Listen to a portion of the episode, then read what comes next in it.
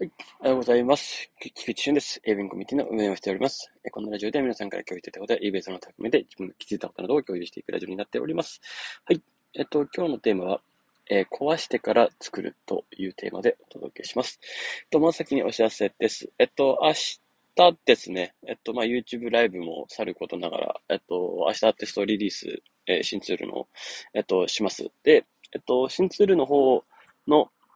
えっと、まあ、URL の方ですね。ちょっとこれテストユーザーさんを、まあ、募ってやろうと思っております。で、まあ、なんでかっていうと、まあ、ちょっとですね、あの、もちろんまだまだ、えっと、前身の今のエキスポの方がですね、あの、まあ、機能としては、まあ、優れているところが多い、やれることも多いっていうところで、まあ、メインアカウント等で紐付けておられる方はですね、まあ、もちろんそ、そっちの方でやられた方がいいかなと思っております。まあ、ただですね、一旦なんかサーバーアカウントでこういうこと試してみたいと、試してみたいとか、えっと、この、そのツールに当ててみたいっていうところで試していただけたら嬉しいかなと思っております。まあ、その方が安全で、えー、まあ、適切に運用できるかなと。えー、まあ、えっと、まあ、依頼スピードとか、そういう、なんですかね、あの、見やすさとか、使いやすさみたいなのは上がったりするんですけど、まあ、やっぱりまだ、まだ、えー、完全に完成しきってない部分がたくさんあるので、まあ、そういったところでですね、えー、まあ、メインに紐付けるのは危ないかなと思っております。ですので、えー、一旦ですね、えー、そのサブアカウント、その、まあ、この、この際なので、新しいサブアカウント作って、そのツールだけで育ててみようっていうツール、あと、そういうふうな仕様にしていただくと、すごい幸いかなと思っております。なのでですね、ぜひ、あの、今1個しかない方はですね、えっと、この、これをきっかけに、ぜひ2つ目のアカウントをぜひ作って、えー、見るっていうこともおすすめかなと思っておりますので、ぜひ試してみてください。はい。でですね。えー、そして、そして、えっと、まあ、明日 YouTube ライブですね。1時から13時から行いますので、よろしくお願いします。はい。えー、あとは、そうですね。えー、お知らせとしては、えー、大丈夫です。まあ、今月もですね、まあ、結構また動きますので、えー、また一緒にやっていけたらいいかなと思っております。はい。では、早速本題の方にいきたいと思いますが、まあ、壊してから、まあ、新しく作るというテーマでお届けします。はい。そうですね。まあ、これ最近、最近というか昨日、一昨日ですかね。あの、まあ、なんかガーシーこと、あの、YouTube チャンネルのね、えー、暴露系 YouTuber が騒いでおり、まあ、楽天が結構、えー、ピンチの状態にあるのかなっては思っております。まあ、結構ね、いろんなところで、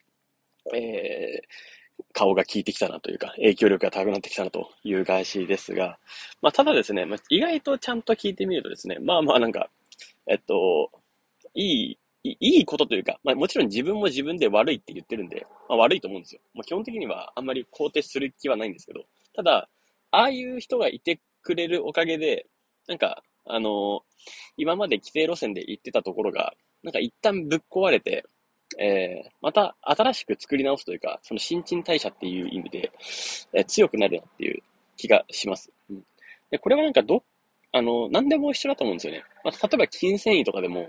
一体、いい一旦筋繊維を、えっと、壊して筋力がつくっていうような、まあ、構造なんですね。筋力っていうのは。はい。なので、あの、一体、一旦ブチブチブチっと、その筋トレをすることによって、その筋繊維を切って修復するところで、あの、力が強くなってくると。だから、壊してから、あの、新しく想像するっていうのは、なんか理にかなってるな、というところで、まあ、あの、NHK 党のね、あの、立花さんとかもすごい、えっと、ね、NHK をぶっ壊すと。まあ、あとは、まあ、もちろん正解も、えー、一旦ぶっ壊すみたいな形を今思ってると思うんですね。で、特に、えっと、それを感じられる、えー、演説というかあったんで、まあ、確かに、あの、そういうふうに、えー、やってくれる、実際に動いてくれる人たちがいるっていうのは、まあ、何かが変わるきっかけになるなっていうのは気がしますね。えー、もちろんこれまで今まで、その、トップの、えー、経済、経済界、ビジネス界を引っ張ってきた、もちろん、えー、そういう企業の社長さんが日本を引っ張ってきたことは間違いないんですよ。でもこれはもちろん、えっと、もちろんプラスに働いていたところもありますし、えー、良かったところもあると思うんですよ。ただ一方で、えっと、まあ、ここ30年でずっと低迷していて、結局、そのあ低迷というか、まあ、現、なんかずっと、な、なみなみできていてっていうところで言うと、まあ、そろそろ一旦、えー、壊す時期が来たんじゃないかみたいな感じかなって感じ、私は思ってますね。で、まあ、そのガーシーもですね、まあ、なんか、若、どんどん若者、若者がまた作っていってほしいみたいな、まあ、その、老害はみたいな。老害はもう、ね、えー、もういなくなってみたいな。まあもちろん、えっと、年齢で切り分けるってことはしてないと思いますし、まあ自分もそれは違うなと思うんですよ。えー、もちろんもうそこに関して言えば、えー、どういうスタンスで取り組んでいるか。まあ、年齢は別に関係ないと思いますし、まあでもまあ、まあ年齢で、まあ最悪ね、もう区切っちゃうっていうのも一つあれですけどね。あの、手ではあると思いますけどね。その新陳代謝っていう意味においては。もう、なんか脳科学とかでね、あの科学的根拠で説明できたらいいなと思いますけど、もう65歳以上になったら、なんか新しい若手の25歳から30歳ぐらいの、えっと、の脳、脳と比較してみて、えっと、まあ、確実にこっちの方が、えー、成長具合も含めて高いみたいになったら、なんかもうそっちに任せるみたいな科学的根拠がなんかできたら、なんかまあもっともスムーズに、えっと、世代交代みたいなのはできるんだろうなって気はしますけれども。うん。ね。えー、でもそういった意味でずっと世代交代が行われてこなかったこの日本で一旦ね、こういうふうな活動をするって、活動してね、してくれるっていうのはなんか、まあ、わ若い者としてはちょっと嬉しいですよね。はい。えー、まあ一旦日本がどうであれ、また壊れてから新しく作り直すっていうところで言うと、まあ強くなるなとは思うんで。うん。だから、ね、えー、ある意味、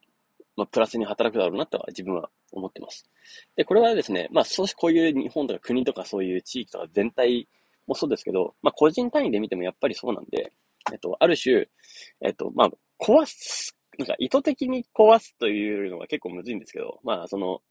なんかメンタルを壊すとかっていうのはやめてほしい、やめた方がいいんですけど、えっと、もうまあ、シンプルに自分の壊すっていうこの概念で言うと、自分の能力の限界を突破するっていうところを挑戦するっていうのが一番いいですね。その、時間もですし、知的労働もそうですし、学ぶっていうことでもそうですし、一旦その知的の学びを、えー、たくさんインプットすると、カーッと脳が熱くなったり、これ以上回んないみたいな状態が続いたりするんですよ。あの難しい問題にね、た、たどり着いた時とかには。そういったことを繰り返すと、えっと、知的、えっと、細胞がね、壊れてまた新しく作られてっていう、その筋筋トレみたいなのがですね、えっと、もう知力のジムができるんで、もう、えー、もう知力ジムをね、ぜひね、みんなで作っていきたいなと思いますので、えー、ここでね、また一緒に、えー、やっていけたらいいんじゃないかなと思っております。はい。えっと、今日はですね、え壊れ、壊してから新しく作り直すというテーマでお届けさせていただきました。はい。では、今日も素敵な一日をお過ごしください。でし。た。